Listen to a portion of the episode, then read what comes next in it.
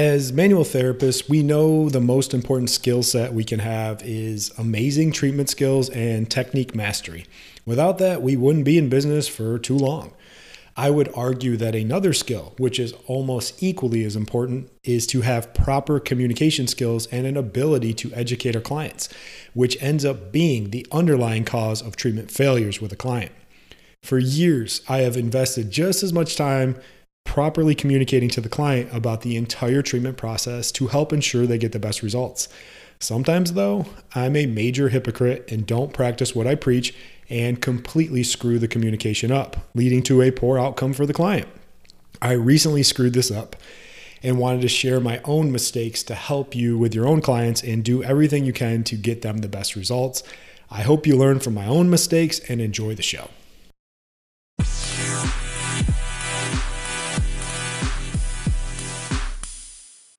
Welcome back to the Soft Tissue Treatment Revolution podcast, where we teach self-employed and overworked massage therapists a better treatment system that will allow you to cut your treatment times by at least fifty percent so you can stay healthy, avoid that dreaded burnout, and help a hell of a lot more people get out of pain. If you're new to the show, you don't know who I am, my name is Doctor Matt Maggio.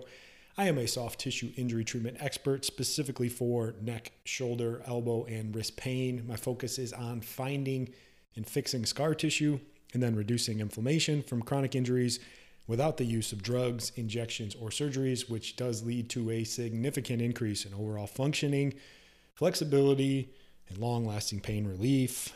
Thanks so much for stopping by and checking out the show. How my poor communication caused my client to have poor treatment outcomes. So, story on how I messed this up. Um, I shared it with some people, not a lot of people know, but I recently uh, moved my clinic from Iowa to Raleigh, North Carolina. I must say the weather is significantly better here, but during the process, it took a long time to get the clinic up and running, about three or four months by the time I got permits and a build out and all that stuff and paid the government lots of extra money and fees, you know how that goes. I finally was able to open up the clinic officially a couple weeks ago, and I've been a little rusty, you know, with my client communication. Um, I've been good about keeping my treatment skills up and still working on people because that can go really quick as well, but I hadn't had a chance to like communicate effectively. And my first client came in. I was very excited to have a first client.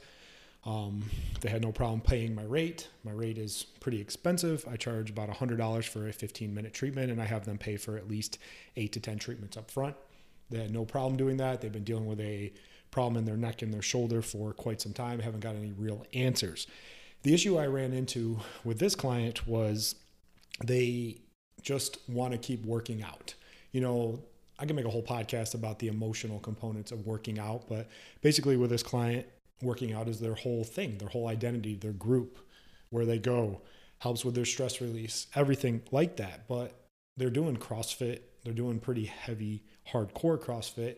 And I kind of skated around it a little bit. I was like, well, we'll, we'll kind of see how it goes. We'll do some treatment and go there and we'll modify where we are. I was modifying her workouts for her, but she was still doing a lot, continuing to load it up. And the, the treatment's working pretty well. I'm seeing significant improvements in function, but they're continuing to load it. And now I'm turning into the one where I'm like, yeah, you, you just need to stop working out for a while. But I already lost that frame with the client, and it's getting to the point where they're like thinking treatment isn't working. There's a lot of clues that people give you as well. They'll say things like, I'll be like, how's it doing since last visit? And they'll say things like about the same. Basically just means they want it all gone, but they're not able to do it. And I usually don't fuck this up, but I fucked it up this time. And it's funny that it was my first client back, but I'll attribute that to being rusty and being a hypocrite, because I I talk about this all the time, and I, when I'm training other providers in the Peak Method, you know, a big thing that they don't understand is how much of the system is is regarded around communicating to the client about what to do and what not to do, and helping them understand that they have to participate in the process. They can't just come in, destroy their bodies, and go back out there and then expect a miracle. That's just not going to happen. But so many providers just don't even address it and just keep going. Client doesn't get the results that they need or they deserve. They think your treatment doesn't work, and it's bad for everyone. So I'm really fucking this one up. So I thought it'd be a good learning experience for my own mess up. So let's go through everything that I'm learning from this and I want to share with you as well. There's two types of providers out there. There's a provider that tells the client what they want to hear versus what they need to hear. Unfortunately, most providers tell the client what they want to hear. They kind of skate around that they're doing too much, or they're wrecking their body. Maybe they're metabolically unhealthy, something like that. And we kind of appease them because we don't want to piss them off. We get in a scarcity mindset that if like we don't take them on, we're not going to have money. We're going to be poor, all that stuff. It, it just fucks with you. That's like an unreasonable, irrational thought, but we do that. Then there's the providers that tell them what they need to hear, that are honest about what's going on, give them a clear path of what they need to do, what needs to be done, how they have to participate in the treatment. So another issue that I see, and I did this early in my career because I didn't know any better, because I was hiding a lot of my skills that weren't quite there yet.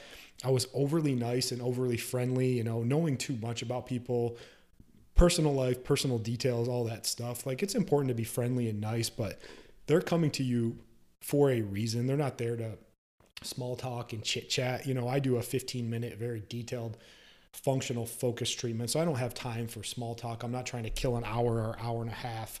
I'm in there doing work and I'm trying to get the best results as quick as possible. So sometimes when you're too friendly, I did this with this client too. I was a little too friendly, a little too chatty on the initial exam and kind of set that up. And I was like, I knew better, but I did it anyway. So sometimes I just fuck up. So understanding an injury just in a nutshell. So the idea of an injury is load exceeds capacity. So if you think, if you have like a teeter-totter and on one side is load, the other side's capacity. Load's what they do, capacity is what they can take. When an injury happens, load exceeds capacity. So us as providers, by restoring range of motion, treating the tissue, cleaning up the scar tissue, we are increasing the capacity of the area. But if they continue to do high load, it's not going to get any better. And a lot of times when we're first unloading that tissue and getting it functioning better, it isn't able to handle all that load. But people think because they feel better, they can do more. And that's where poor communication really comes in and can bite you in the ass. Another thing, I've talked about this, I think, a couple episodes back. Uh, I talked about one of my favorite books called Pitch Anything, and the idea of frames in any situation. In any situation, someone has to be the alpha and someone has to be the beta. The alpha is the person that's in control and leading the way. And a lot of times we get stuck as providers in what's called a beta trap, where the client doesn't listen to what we say. They tell us when they're going to come in. They don't want to do anything, and we just kind of take it because we're like, ah, fuck it. I don't want to argue with this person. I just want their money, and they're just going to be a pain in the ass. But you're not doing them a service, and you're definitely doing yourself a disservice as well. The next thing is just being definitive with load recommendations, not compromising, not being like, oh, you can do this. Like, so what was happening with this client was they were screenshotting their workouts for the day, and I would go through and be like, oh, do this instead or do this instead. But at the end of the day, they're still loading that fucking area. They're still loading the shoulder and the neck that I'm working with. It doesn't matter how I compromise or do it. Then when they get in that CrossFit setting or that competitive setting, they're going to try to do more because it's all about the numbers and the results. And I compromised too much. And I did that in the beginning because I was trying to like sidestep it and be nice, which just fucked me in the long run.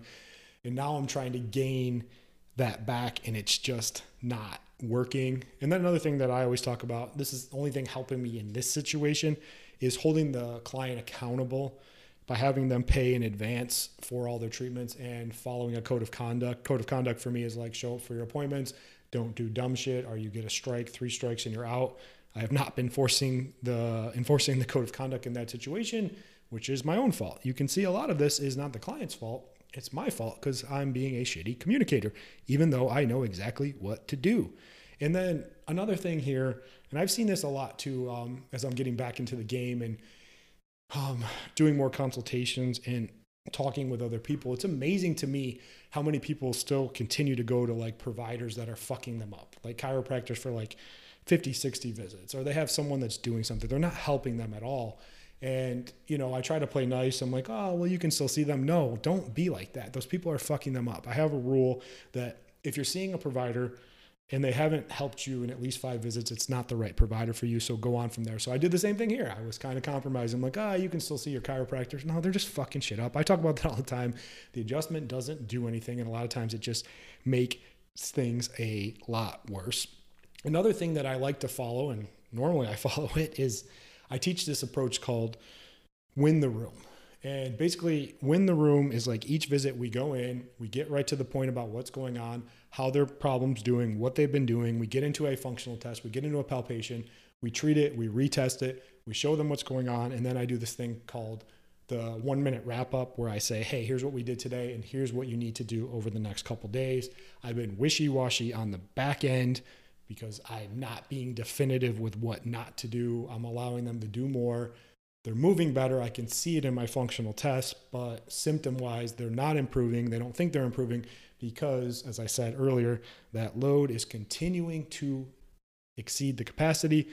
Of course, it's not working. So hopefully you can learn something from this. I'm more mad at myself because I know better, but I was kind of being a little bit desperate because it was my first new client in like three months and I wanted it to go right, but I know better and it fucked me in the long run and it's not gonna happen again. You know, the best thing growing forward is to learn from your mistakes and make sure you don't do them again. Hope you got something out of the episode, you know, and I say in closing every week, go out there and be great this week. The world needs your help and access to quality hands-on treatment so they can stay the hell away from pain pills, injections, and surgeries, which only make things worse and definitely destroy people's lives. I appreciate you guys listening, and I'll catch you on the next one. Bye. Thanks so much for listening. If you want help on the path to being able to double your income, all while working fifty percent less and being taken seriously as a healthcare provider, I have some great resources for you. Number one, get access to our free training modules and introduction to my system, the Peak Method. Number two, subscribe to our YouTube channel, The Soft Tissue Revolution. Links to all of this can be found in the show notes. Lastly, if you like the show, please leave us a five-star review and share it with others that you know it could help.